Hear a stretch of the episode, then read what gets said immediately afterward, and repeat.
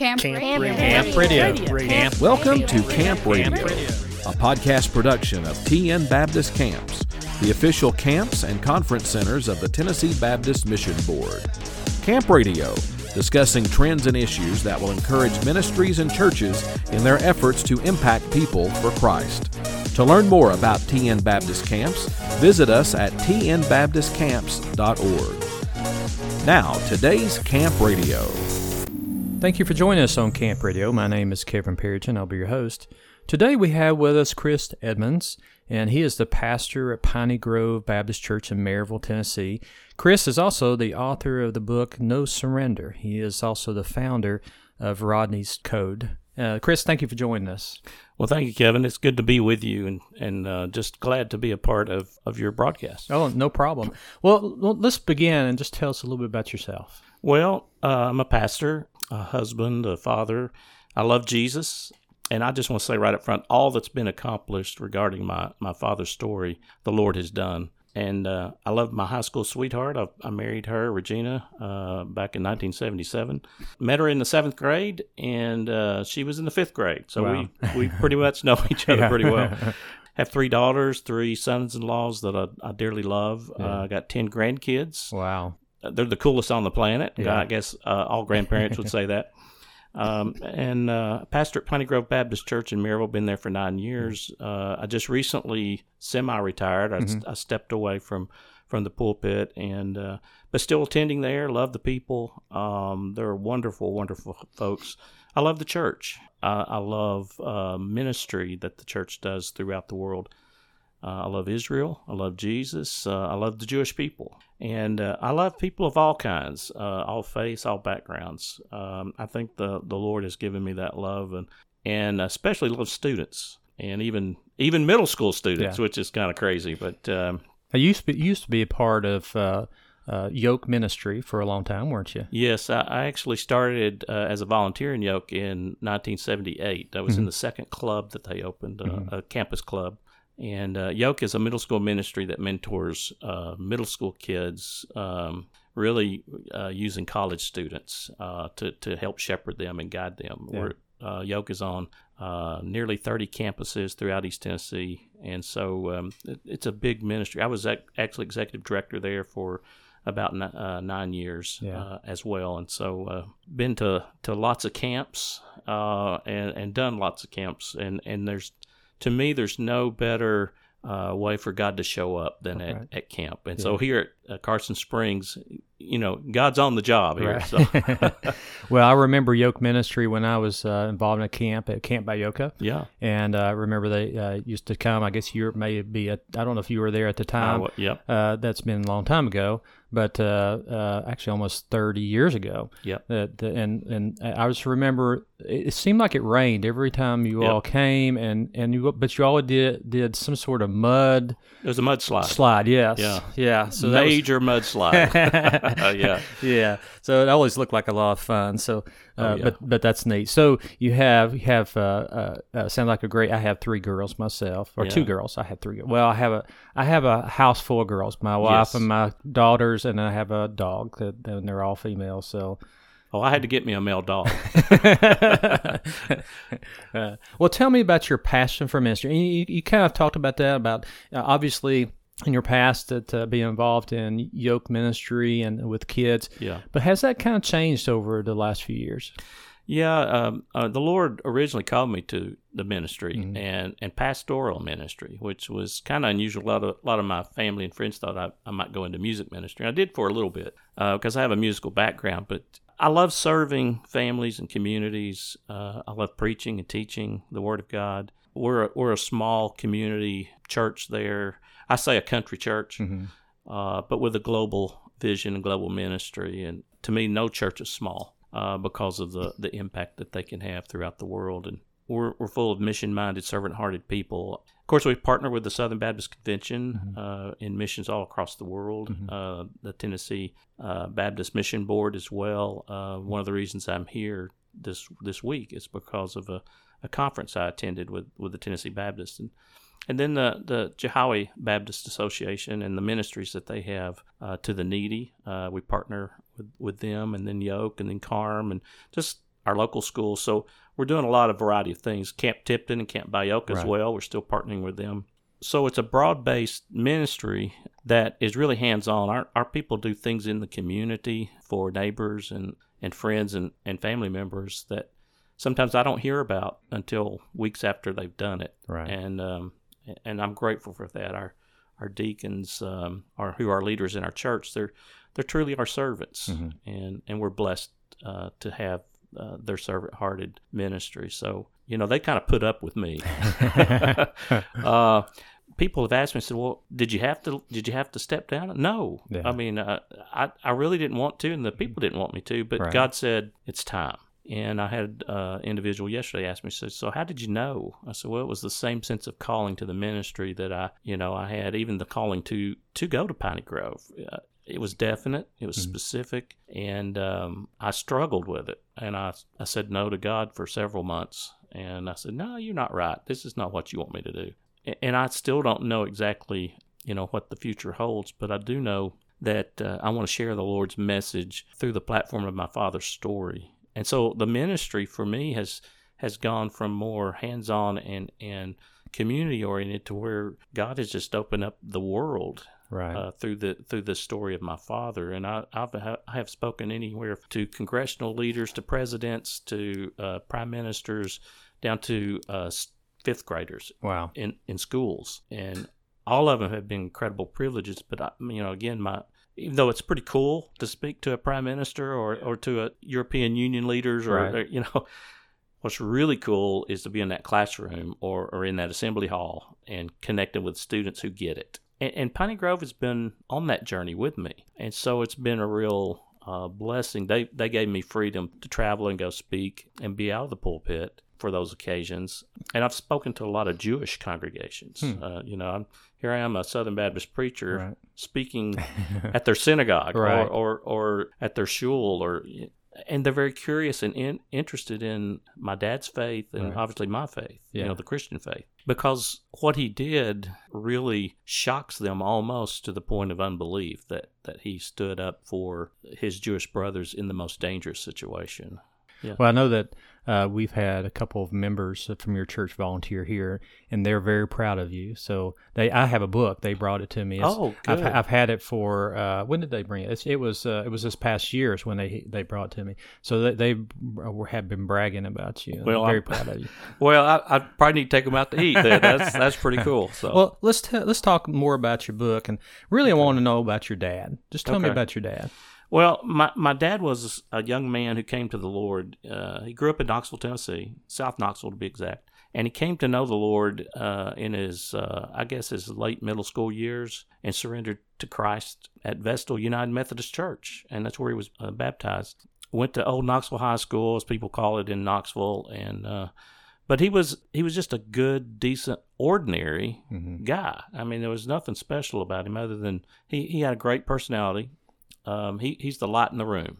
Uh, he, he lights up the room and warms your heart. And when he leaves, you wish he were back. He's that Yeah. kind of encourager. And but he's also a man of faith, deep, abiding faith. And really, uh, as a result of me discovering what, what he did in World War II, it's it's a fearless faith. You Mm. know, it's courageous faith. And you know, I never saw Dad fearful about anything over the years. Uh, as I've thought back about it, and so he he and my mom both strong believers, followers of Jesus, and so we we had a great foundation growing up. But uh, Dad served uh, in World War II, and he, he went to the to the service before Pearl Harbor. He he actually joined before Pearl Harbor, and I think part of that is he saw um, a need to go fight. He he knew that war was going to happen. I mean, it was Right. it was inevitable.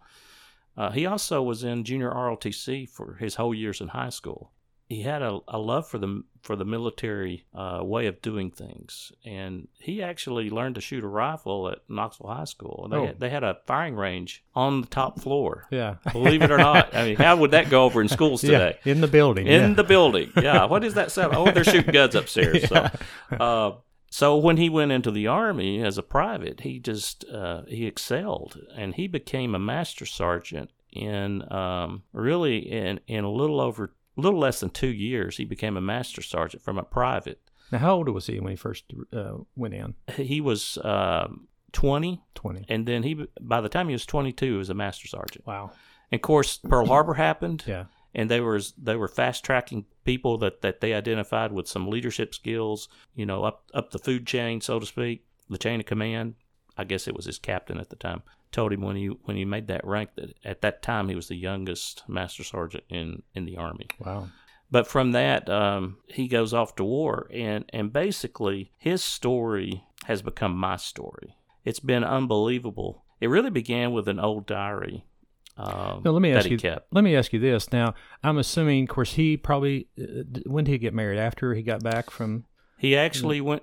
He served in the in the U.S. Army uh, uh, from 1941 to 1945. He was discharged in, in late October of 45, and in that experience, he you know he experienced the Battle of the Bulge and becoming a prisoner of war. And then he came back to Knoxville. He went to work. Uh, really at the Oak Ridge National Lab, and even he was he stayed in the guard, and and he was called back up to Korea in 1950, and he served uh, overseas for a year but he actually served in the army another three years. So he, he got out in 1953. And um, in the meantime of being back in Knoxville between World War II and, and the Korean War, he, he had met my mom. hmm While he was a prisoner of war in, in Germany, he had asked uh, the Lord to save he and all his men, so, you know, make sure we get out of this. And, Yeah. and so he was a man of prayer. He actually had a Bible in the camp, and all the all the prisoners used it. The Jewish guys used it, the Catholic guys used it, the Wow. Protestant guys used it. I mean, I didn't know any of this stuff Yeah. until you know just recently. Yeah. So he was a man of faith there in the camp, and uh, he was in charge of the American forces in that camp, particularly too. So, but he prayed. He said, "Lord, if you, what do you want me to do? I'll do whatever you want me to do. You know, if you get us out of this mess." And he felt the Lord calling him to sing, and he'd never sung in front of people before. When he came back, that's what he started doing. Uh, just singing at churches, singing at revivals. He Yeah. he would go sing with uh, my great uncle down here at the Knoxville Mission. They would Yeah. sing on the street corners. I mean, he Huh. uh, my uncle would preach, he'd sing, you know. So he just wanted to serve the Lord, and um, he ended up meeting my mom because um, his piano player. I mean, she was my grandmother, you know. So she was playing the piano for him, and her her daughter, my mom, Marianne, was a teenager when he first met her, and then when he came back from the Korean War, she'd grown up to be a woman, and he was like, there were sparks. Let's right. put it that way. And and and that's why I'm here, and uh, why my brother's here. But now, how old were you? Now, are you uh, are you the youngest? I'm the youngest. I was born in 1957. So, eh, so how old was he when you were born? Um, he was 39. Thirty nine. Okay. He was an old guy. Yeah. You know, we'd go to school functions and stuff. Now he was very supportive. He was my, my baseball coach. Uh, you know, all all the way through. He and my uncle were our coaches, and he loved baseball. And so, you know, he taught me how to slide and throw the baseball, and you Right. know, get my body in front of all that kind of good stuff, Yeah. and lay down a bunt. But so even though he was an, it was definitely he was an older dad Mhm. when when you'd show up, and my mom was 16 years younger than him, Oh, which yeah. was a whole nother story. but um, but he he was still fully involved in our lives. And of course, the uh, mom and dad took us to church, and we were involved in church. You know, we were, we were the kids that were at church all the time. But he didn't force God down our throats. He just lived God in front of us, and so it was very evident that God was real. Now, now the book. Did he talk about this? No, never. Never talked about. And I would, as a college kid, you know, I was in college uh, when he was in his 60s, I guess, and he, he actually died at age 65, very young man. And the doctor at the time had said uh, it was some of the contributing factors was was his starvation uh, in the POW camp. But before he passed away, I, I'd ask him, you know, uh, he's sitting there in his rocking chair, and I'd just say, Dad, you know, I, I've read your diary, the one you kept in, in World War II, but it, there's some narrative in there. It's very clear what happened, and there's other just kind of mental markers, you know, little short phrases, sort of like footnotes, and I don't really understand what they mean. You know, like you, you got dogs, you've got, you know, Jewish friends moved out. Uh, you got you got things like that, but I don't understand the context. I don't know what's going on. I don't want to talk about it. And uh, the only thing he ever would tell me he said, "Son, we were we were humiliated," and uh, he said, "I'm just grateful God protected us and got us out of there." But he never shared anything uh, of specifics about it. And so he died in '85. Of course, he brought those diary that diary back and he stuck it in his his dresser drawer and never pulled it out. Never talked about it. Never showed it to anybody. So it lay in that drawer for a number of years, um, and I'd almost forgotten about it because life carries us on down a down the stream. Was that a common practice for, I guess, soldiers to carry some sort of diary documenting all they did, or was that something a part of him? Did he document stuff his life afterwards, or what, it was very specific to the war, Yeah. to World War II, because he doesn't have a diary for Korea, the Korean War. But I, in my research, I've discovered that the Red Cross, uh, for a lot of the American boys, when they would come to England, they would issue these these little pamphlet like journals, and they were obviously empty. You can go and study and, and see now a lot of the World War II veterans, particularly in Europe, kept diaries. Uh, several of the men that I uh, spoke to personally who were in the camp with Dad and men he saved uh, showed me their personal diaries and um, gave me copies. You know, I was able to take pictures of, of their diaries. Many of those diaries, uh, because they were starving, food was the, the topic of the day and the topic of the hour. And so, um, and there's one POW. Uh, I have his diary, a copy of his diary, and I'd say 90 to 95 percent of the diary is just list of food. really? Yeah. And and so a lot of these guys were, were eating off an imaginary menu. Dad actually he and, and three others POWs and, and these are dad's drawings, but they, they developed and designed an entire restaurant called the Jolly Chef Restaurant. And so they got storefronts, they've got the, the layout of the restaurant. They, they had stacked hands. They're going to start a restaurant when they get out Right. uh, of the prison camp. So that gave them hope. Sure. And then it became the rage of the camp. Everybody wanted to know about this restaurant. That they're, what, what are you going to serve? How are you going to serve it? You know, who's going to cook? You know, and, all- Yeah. and one of the guys on the team, uh, you know, uh, in that mix, uh, had been a chef. Um, his parents owned a restaurant, and he had, he'd grown up in that environment, and he actually could cook. And so, in the camp, to sometimes to alleviate boredom and also to give them a sense of of expectancy of rescue, they would talk about back home, and the and the one topic they wanted to hear about was food. So the cook, who they hated before they were captured, became the hero in the camp. You Oh, know, that's it's like we want we want to talk to the cook. And so you might have 50 guys gather around the cook as he's telling about, well, I put a little dash of this and a little dash of, you know, that. Yeah. Because all they had to eat was, was this horrible uh, bread that was mostly sawdust. They would get one one little sliver of that a day, and a lot of times they would have to break, you know, like be six or eight men to a loaf, and the, they were small loaves, and so they'd have to. They had a system. Sometimes a lot of these guys had a system of how they would break that bread down, and uh, uh, and then they got a little bit of um, a watery based. They called it soup, but you know, if if it had a potato floating in it, a little piece of potato, then they they counted themselves rich. And so most of the men were surviving off of 400 to 500 calories a day, and most of them lost uh, nearly 80 pounds Hmm. during that. And and doctors had had uh, looked at that situation and said, had they stayed another 30 days, many of them would have died of, of starvation, extreme starvation. Wow. It was very, very difficult, and um, but the honor and the bravery and uh, the love for one another and, and coming together as one is what helped them survive that ordeal. And obviously, Dad's leadership helped tremendously too. And that all goes back to his faith. He, he believed there is a God, uh, number one, and that God is a God of love, that God loves everyone, Hmm. uh, that God created everyone. And because God loves us, we are to love one another. And so the, the bottom line of, of, of Jesus' message is, you know, love one another. And so he, he not only talked about that, he lived that.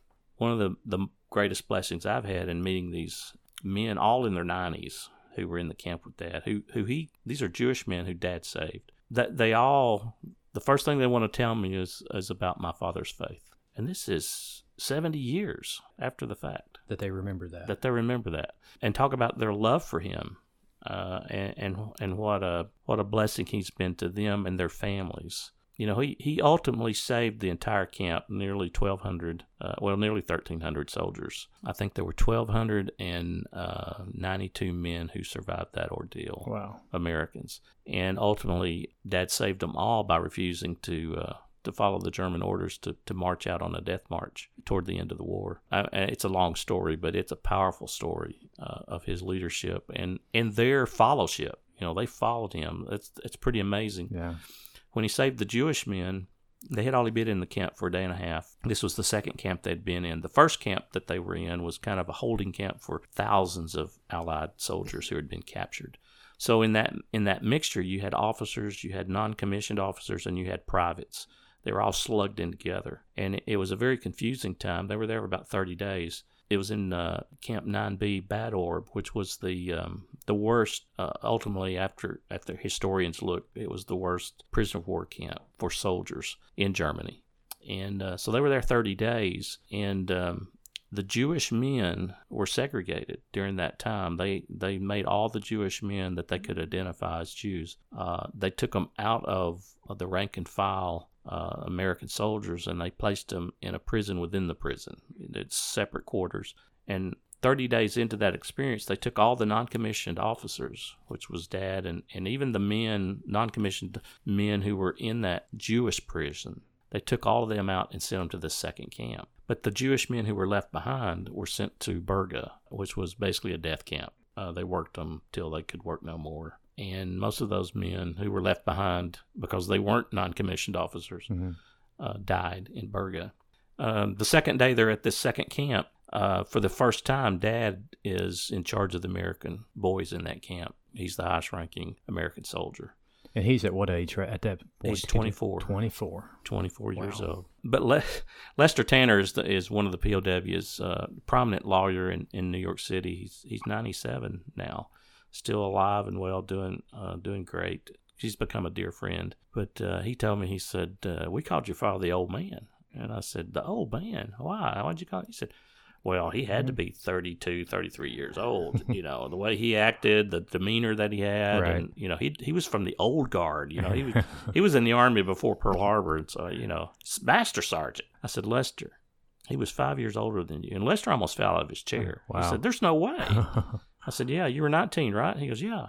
I said, "Well, Dad was 24." He couldn't believe it. He said he didn't act like a 24 year old. he said we acted 19, but he didn't act 24. Yeah. So it, it's pretty amazing. But the night, uh, so it's January 26th of, of 1945. They'd been in the camp for a day and a half. I won't tell you the intimidating trauma that they experienced when they first marched into the camp, but the Germans basically let them know in, in, in a very cruel and violent way that if um, they disobeyed orders, uh, they would be killed and, and, and not killed in a nice way. So um, they get orders. Dad gets orders uh, issued to him, and they announce it over the American loudspeakers that on the following morning, when they're all supposed to fall out and be counted, which they did that every morning, they wanted just the Jewish men, no one else. And anyone who disobeyed those orders would be shot. And um, Dad immediately turned to the men in his barracks. There's about 250 guys in, in his barracks. And he said, Men, we're not doing that. Tomorrow morning, we're all falling out, just like we always do. And he said, I want you to send orders to the other barracks and tell them we've got to stay together and, and, and we're all falling out. We're not doing that. So that next morning, that's what they did. I can't imagine uh, guys got a whole lot of sleep that night, you know, and, and, of course they're in horrible conditions and no heat in the barracks anyway, but uh, it had to be a fitful night. And any one of those guys could have chosen not to go out there, but they did. They all went. And then uh, later on, when the threat occurred, any one of those guys could have not stood together and they could have been pointing out the Jewish men because they all knew who the Jewish guys were. Sure. So the major, uh, the major comes in uh, who issued the orders. He's um, he's from high command, and he arrives. He arrived uh, that evening when they made the announcement, and so he he comes out of his barracks that morning, and uh, he can't believe his eyes all the Americans, nearly 1,300 soldiers, are standing in sharp formation, and he's he's irate. So he storms over to my father, and uh, he gets up into his face, and he said, "They can't all be Jews." And he speaks really good English. This guy does. Dad said, "Major, we are all Jews here." Well, that infuriates the major. You got to understand, this guy, his name's Major Ziegman. In my research, uh, we, we found out that he he reported to General Jodl, directly to General Jodl, who reported directly to Hitler. So he's one person wow. removed from Hitler. His ultimate responsibility was he was in charge of all the POW camps in all of the German network. And he was also in charge of, of identifying Jewish Americans in those camps and Jewish people of, of every nationality and pulling them out and sending them to these death camps, basically. And ultimately, he had been at that first camp. When they first segregated the Jewish men over there, mm-hmm. they recognized him from that first camp.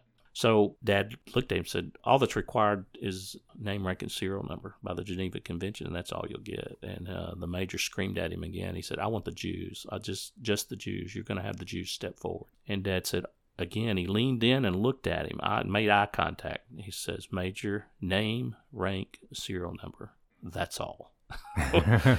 Well, the major would have none of that. He pulled out his Luger, he pressed it into my father's forehead, and he said, Sergeant, you have one last chance.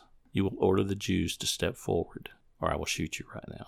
And um, Lester, you, I mean, just to see the raw emotion on his face when he's telling me that story for the first time, I said, Lester, where were you when this occurred? He said, I was standing on your father's left. He said, I'll never forget it. He said, it seemed like time froze. He said, Your father was so brave. He said, I looked at your father and said, Your father was calm. He looked confident. He didn't look afraid. And said he was just staring at, at the major and said, I had no idea what was going to happen. And, and he said, But your father was so brave that it made us brave. And, and I, I became brave.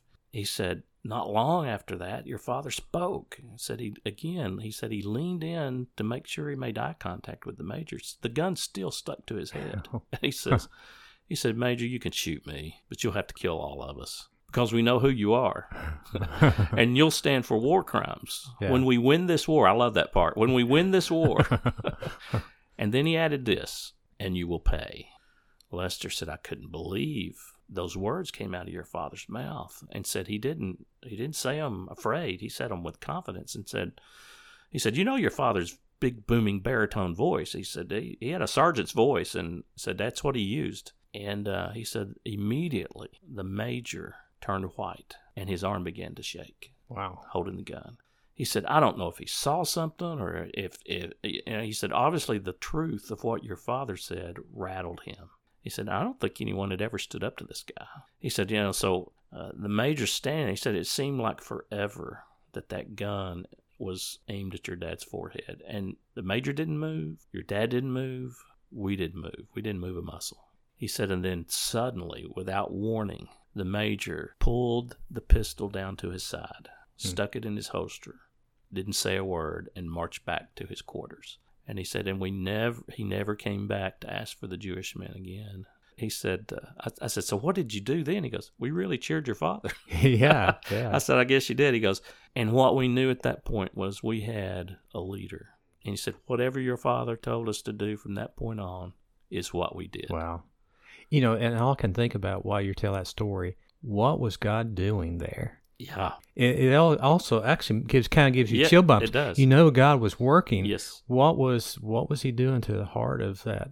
You know, yeah. uh, that soldier that was that that, that Nazi. I don't. I tell you, um, you know, we don't know. We weren't there, and we could never know. But we live in a spiritual world. You know, the spirit world is is more real than this physical world that we live in. And I don't know if the Lord kind of peeled back the curtains of eternity a little bit and let him see an angel or two, or yeah. I don't, I don't, I don't know what, but I do know this. Uh, Martin Luther King said, "Love and truth will win the day." So my father, in the craziest of ways, was loving that Nazi soldier by telling him the truth, because he, he's basically saying, "Major, you don't want to do this because you will pay for this. You will be found out. You will face the consequences." And that's what real love does. Real love doesn't leave you in your troubles and your sorrows and your sin and, and in your bad decisions. Real love comes and reaches in and tells you the truth about that and tries to pull you out of it. And then he told him the truth. This major knew that the, the Germans were, were a lost cause. Their, their cause was lost. Even though he was still marching to, to the beat of Hitler, he knew the reality. And so um, Dad had this innate gift that I think God gave him to almost instantly read people. You know, and that is a, a real gift for folks to have. And and so that helped him be a, a leader uh, to his men in the army. All the all these POWs that I've met with said that your dad wasn't a um, said he was a real sergeant. He really expected a lot out of us, um, but he was he was always willing to go the extra mile and do what we did. He wasn't one that just told us what to do. And said, and he, and he wasn't mean. Well, I'm I'm not going to use some of the verbiage they said, yeah, yeah. but they said he he earned our respect, and said he immediately earned our respect in that camp. You know, the the 1,292 men who survived that ordeal. Dad wasn't their master sergeant. I mean, there was a, a, handful of guys from his unit there who knew him and had had had experienced his leadership. But most of those men, it was a mixed bag from the 28th Division, the 422nd, 423rd, 424th, and Dad was in the 422nd. So it was a mixed bag of, of soldiers from all over the place. He he won them over, and um, they had a, a, a, really strong, and this gives credit to the Army, uh, even in the midst of those POW camps, particularly in Dad's camp, uh, they still followed Army order and command. And that, that helped them have some structure. Even though they were emaciated and, and dying by the minute, they still maintained their dignity. That's what Dad helped bring to that camp is to bring their humanity and dignity to all that they did. So they they had uh, what was known in the camp as up guys and down guys. Well, yeah. the up guys wanted to live, and so the up guys would get up. They'd try to shave. They'd mm-hmm. try to they'd wash their clothes every now and then. They didn't they didn't have any soap, but they'd at least rinse them out and freeze to death doing it and all that. So they tried to maintain their dignity. And then they had the down guys that just wanted to give up and quit. And and a lot of those guys were ready to die. And some of them were very close to death because they'd just given up. And so dad asked the up guys to pick a down guy to be their partner. And those up guys were responsible for getting the down guys out of bed, making sure that they didn't give away their food for cigarettes. And, you know, they, they took some kind of personal care from themselves. And, and so they were really there to help those down guys survive this. And um, many of them did because of that. But it also gave the up guys a, a purpose you know i'm here for a reason. And so so that helped a lot. They he also um they, they sent guys out on work crews into the city that the, the guards would take them out uh, do various different uh, jobs in the city and even for the nazi war machine and bring them back into camp at night. Those guys got a little extra food maybe but not much. But dad uh, dad was communications chief for his outfit. And so he was in charge of the radios and all the you know the equipment and everything and making sure they could communicate with one another so he intentionally handpicked some guys and said you know if you're out there and you get a chance to steal this and this and this or pick up this or this and this we this is what we need to build a radio so they built a radio and so the Germans would be lying to them about the war, and they'd be listening to the BBC reports and hearing the truth about the war, which lifted their spirits sure. because the Allies were on the march. You know, they were coming closer and closer. And then they could hear the artillery. Uh, you know, as the Allies got closer, you know, the artillery sounds would get closer. And then uh, they first noticed these scout planes would come over. The little Piper Cubs would come over and kind of scouting things out. Then they saw bombers coming over regularly, and then they, they even were strafed. Uh, a few men were killed because uh, Americans came in and, and strafed that camp. But the war was coming to them, and so they knew that liberation was close. So on at the end of uh, of March, uh, and the, and the buzz in the camp was was alive and well that Patton was going to be there soon because because they knew the reports and stuff. And anytime they wanted to agitate their, their German guards, yeah. they, they made up a song yeah. about about Patton, and it was uh, to the Battle Hymn of the Republic. They yeah. sang it to the tune of the Battle Hymn of the Republic, and it was about Georgie Patton. And and they'd take the rifle butt or, or, or the slap in the head or you know even the occasional dog bite just right. just to kind of get get under the skin of the, of the Germans. So so it was March 30th. The, the Germans and the guards there were very agitated. Uh, the war was very close. They could hear it almost at their doorsteps. And um, they had made an announcement to Dad the, the night before, just like they'd had in that earlier situation and they said uh, tomorrow make, uh, make ready to leave the camp. We're marching all the pows out and we're going to a different camp. Dad once again he, he told and he said we're, we're not going. We're not doing that. We're just too weak to go anywhere and we don't know. Once we leave this camp we're safer in the camp than than out. So um, we're going to refuse to go. We're going to fall out as normal. And then all the guys that are sick, because a lot of you guys are sick, I want the unsick guys to take the sick guys back to the barracks and tend to their needs. And then he said, uh, and if we have to, I even want the uh, the guys who aren't sick to get sick. You know, eat grass, dirt, vermin, whatever. Just I right. just want you to get sick.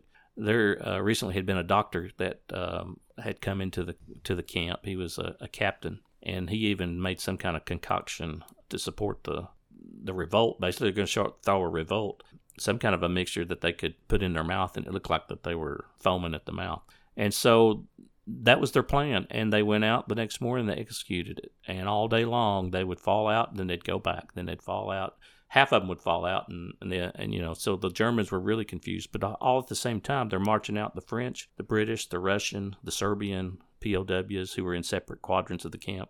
Uh, they marched them all out, and the whole time the Americans are refusing to go. And of course, they they uh, shoot the guns in the air. They threaten to kill them. Uh, the dogs, they sick the dogs on them, and you know they do everything to try to intimidate the American soldiers. But at that point, they were so weak, and they just said, "We're staying." And so Dad led that revolt. And at the end of the day, the the German commandant came over to Dad and he threw up his hands and he says, "Okay, you win." He said, "You can have the camp. Wow. We're leaving." And they left him alone in the camp. and I said, Lester, how in the world? He goes, Oh, he said, it's one of the greatest escapes in World War II, and we didn't go anywhere. I said, That's incredible. Wow. And he said, And it's all because of your dad's leadership. He said, We would have never had the forethought or even the desire to do that, but your dad led us to do that. And um, he said, We won the day. And uh, he said, It got quiet in the camp. And uh, we got a couple of guys get up on the roof of, of one of the, the buildings and, and said way off in the distance they could see the, the approach of, of the American forces and so they were excited. But then, you know, at that time, uh, the German forces were fleeing, and so Dad told all the guys, he says, "Now look, if if any German soldiers come in here, we got to hide." And uh, so in his diary, he's got this one little tick mark, and it says hiding. Well, that's what that meant. So a, a group of SS soldiers pulled into the camp they were they were fleeing the, the Allied forces, but they, they pulled into the camp and, and evidently they were hungry and they were looking for food. And um, Dad um, had had already prearranged and told the guys to hide, and so they did and stay quiet. And uh, they did. And fortunately, because those SS soldiers would have they would have taken as many of them out as they could.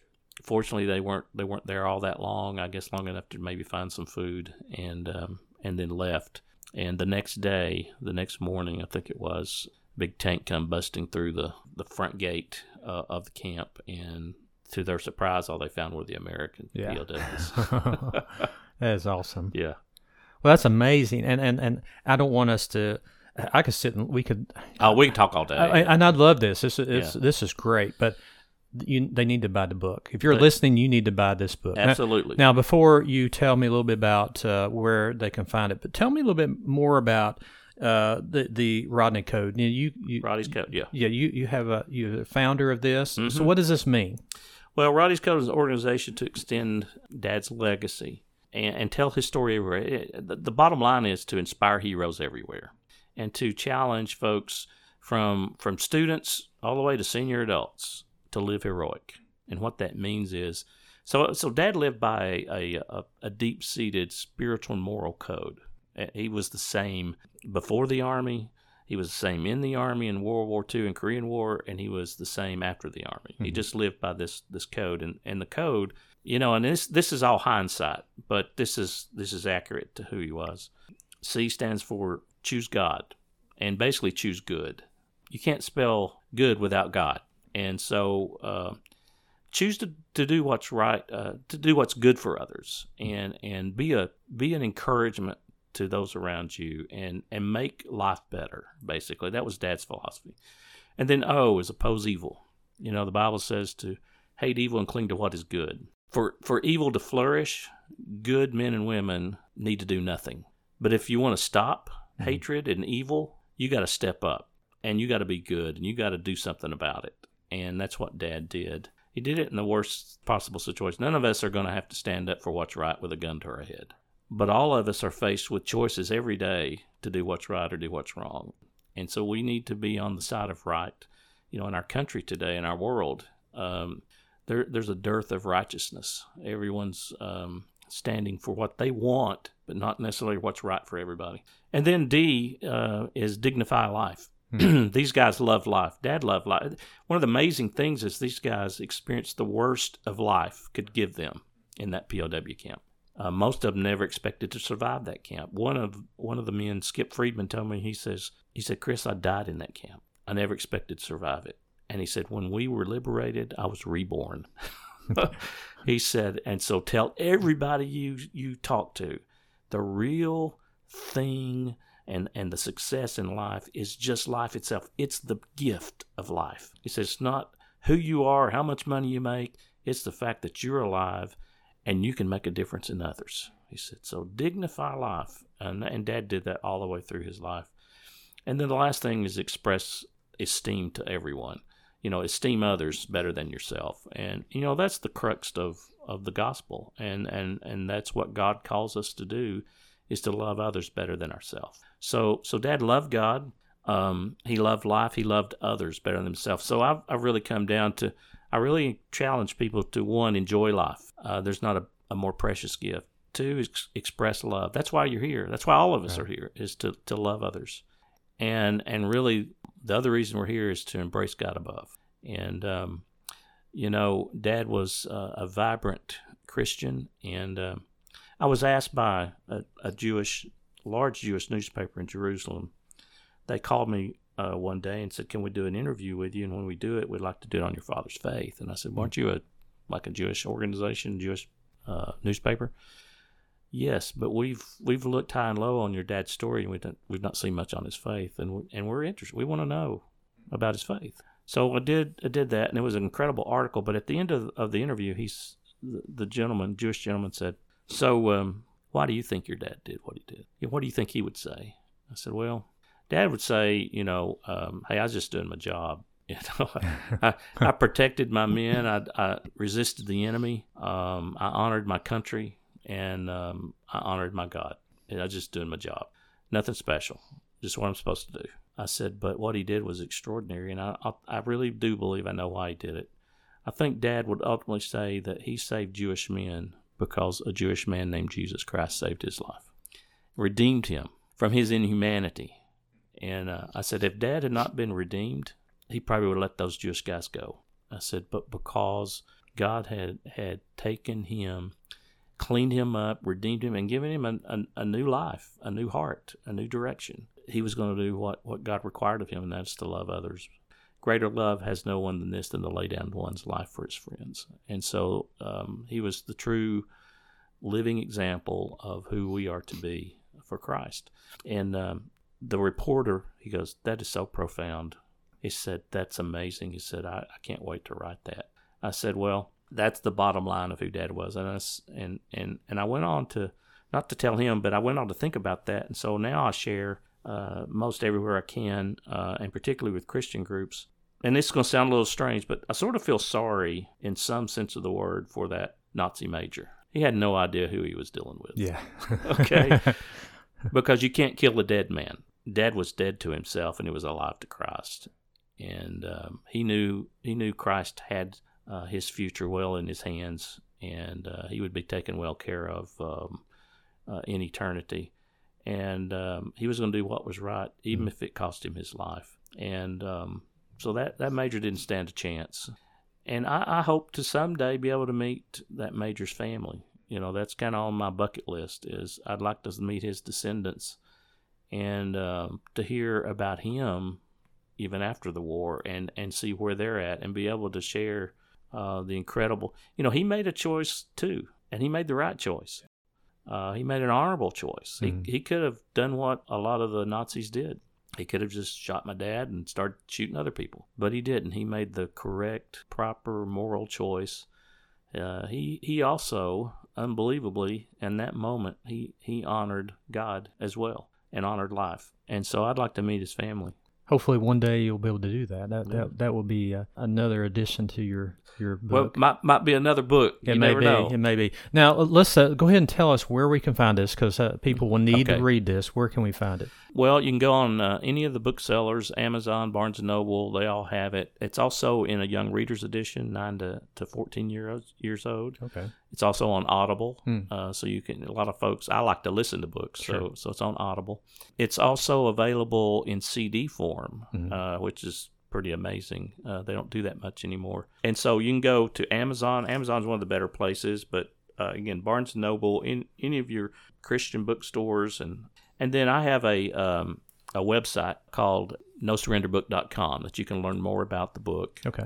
Uh, there's pictures, a bunch of pictures on there that are related to Dad and his men. Mm-hmm. Some are from World War II era, and some are from for today. So you can see these men currently. You can see their families, and then there's also a reader's guide that mm. you can download on that. So yeah. it's nosurrenderbook.com. And so we're just we're excited. We, we've done two documentaries as well. One of those documentaries is available on Vimeo, and it's uh, following the footsteps of my father. You just go on Vimeo and tap that in. It's about a 14 minute uh, documentary, and uh, we use that in schools. Uh, teachers all across the country and across the world are using that to teach the Holocaust. There's a teacher's guide that goes with it. And then the Jewish Foundation for the Righteous, great organization. It's a Jewish organization who are so grateful to those who stood up for the Jews during the Holocaust the righteous people, mm. uh, which Dad is the only the fifth American to mm. be uh, recognized as righteous among the nations by the nation of Israel. It's wow. their highest honor. Wow. He's also um, the first uh, U.S. soldier to receive that recognition, and um, he's the first of the righteous to save American Jews. Um, and I always like to say he's he's the first Tennessean because yeah. that's pretty cool too. That's but, right. He's being uh, considered for uh, a gold medal by the United States yeah. uh, Congress, and then also he's been recommended for a Medal of Honor. So we're hoping that he'll get some recognition here in the states. But it's a pretty amazing journey that I've been on. But what's more amazing is the story of of a humble Christian soldier doing what's right in the most evil conditions. And if he can do it, we can too. Well, Chris, I really appreciate you coming. it, it is a privilege that you've allowed me to sit down with you and uh, just to hear about your dad. I'm grateful that I can hear about how you're able to be able to use this to be able to share uh, Christ with with the world. Oh yeah.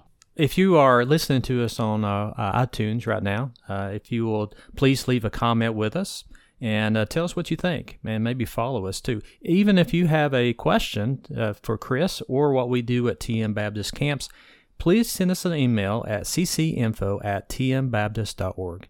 Until next time, I hope that you'll look for opportunities to start a conversation about Christ with someone you know. Thanks for listening to Camp Radio, a podcast production of TN Baptist Camps, the official camps and conference centers of the Tennessee Baptist Mission Board. This and other episodes can be downloaded from tnbaptistcamps.org. The ministries of Carson Springs and Linden Valley are supported through the Cooperative Program and gifts received through the Golden Offering for Tennessee Missions. For more information, visit tnbaptistcamps.org.